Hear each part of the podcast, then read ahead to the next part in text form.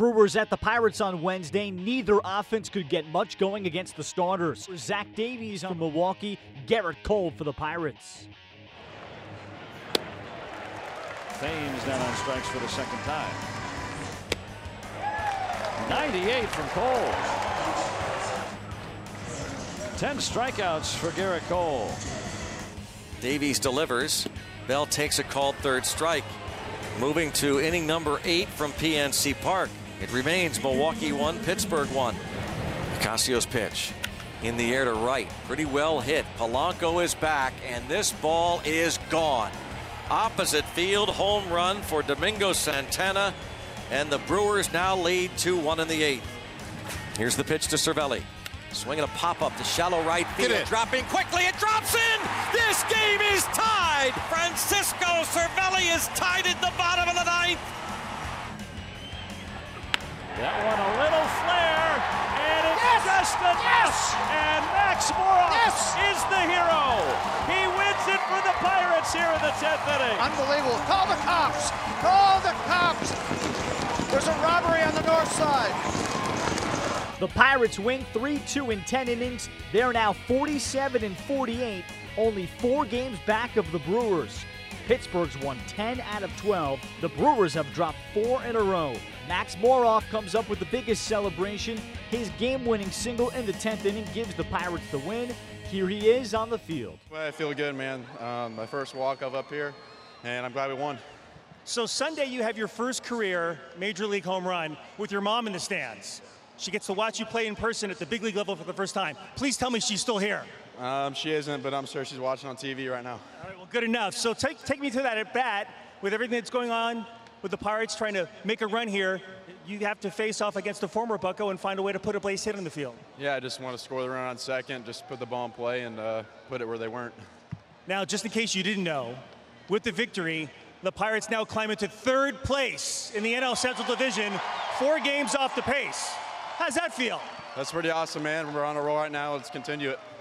Uh, one guy that you got to talk about who's not forgotten, but he's in the clubhouse, Gerrit Cole. What about what he was able to do for seven innings tonight? Yeah, man, he did an amazing job and kept us in the game, and uh, we ended up winning. Any more tricks in the bag for you come up tomorrow? Um, we'll see. Uh, hopefully I'm in there. The Pirates continue to inch closer. They've won ten out of twelve after the three two win in ten innings, and Clint Hurdle, their manager, talks about it. Cole's outing tonight is, is fantastic. He doesn't walk anybody, strikes out ten.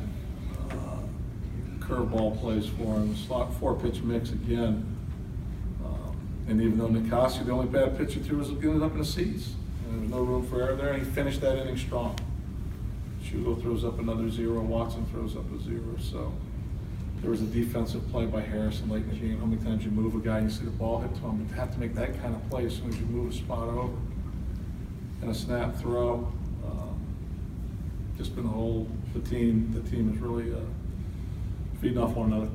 And Gerrit gets five strikeouts looking at his fastball, so it's a sign that he had pretty good command with tonight. I, I, would, I couldn't agree with you more. I mean, electric for me. Firm velocity, he hit his spots, aggressive, went after people. Um, and this is, uh, as we mentioned, it's a team, this team's dangerous from top to bottom. Um, If you can get them swinging, you know, you, you can work it to your advantage. He threw so many strikes that they had to get ready to hit, and he was able to hit his spots on top of them. Clint, I know you got the same focus at the first pitch every night. That's the way you have to go about it. But do you feel differently about this club than you did at the beginning of the month? Um, I believed in the club when I don't know how many other people believed in the club. And, I, and you can ask the people they're closest to. We haven't played good baseball. We had better baseball than us. We needed to get it out. Um, that's the challenge that's always on my desk, is to, is to get them every day to get a little bit better, to play together and for get the parts working. And um, a lot of things have synced up, though. I mean, the starters, the, the rotation stabilized. The bullpen is stabilized. We got a key player back. We're healthy, as healthy as we've been all year.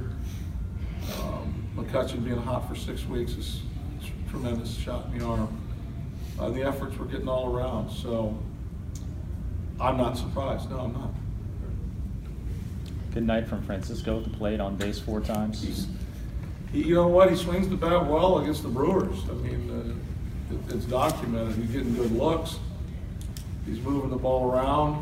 Um, he's got a flair for some dramatic stuff himself. So it's good to watch him get in sync at the plate because he can do things, man. There's always a base hit in him. There's a walk that becomes real. Um, he can extend uh, extend the lineup for us really well. What can you say about the way that David Freese just sort of grinded out at bats? You saw the, the single yesterday and then the walk to, to get everything going today against a, a really good all-star closer. Yeah, um, that's you know one of the reasons I'm running through my mind on options and this and that. Uh, he got a game-winning hit the other day. He worked two more hits today. He's had a big walk. He's had some big walks. He plays with a slow heartbeat. He's a man that's got confidence. Um, experience plays at this level, and it, plays, but it, it really plays well sometimes, such as these. Um, and he's still got a better swing that's coming. I, I think it's coming. We've seen it before. But but the ability to go up there against that guy and, and turn that thing around, uh, get us started, yeah, it's, it's a big advantage. You guys obviously had to make a personnel decision yesterday with Marte coming back and decided Max was a guy you needed to keep. First off, what made you decide you wanted to keep him? And two, how nice is it to see him you know, continue to take advantage of the opportunity? Um,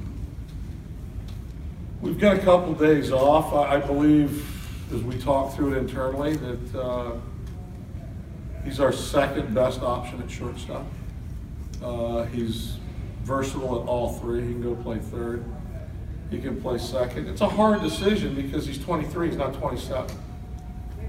And he was playing well and doing some good things at triple A. The playing time isn't the same here. However, we just felt committed to the fact that he kept the team strong, he was working. We felt some good things were going to happen in our minds, some things we had seen. That's before the home run. You know, a lot of teams, if you think you're going to move a guy, you don't even play him. And at that particular time, you know, we, we had talked about it. We had, made, had, had to make a decision on Sunday. So he's helped himself as well. You know, he barrels the ball up, hits it off the foul pole, and right-handed he comes in, he drives the run in. Um, there's a lot of belief in him through our system. The series finale on Thursday has Jameson Taillon going for the Pirates against Jimmy Nelson of the Brewers.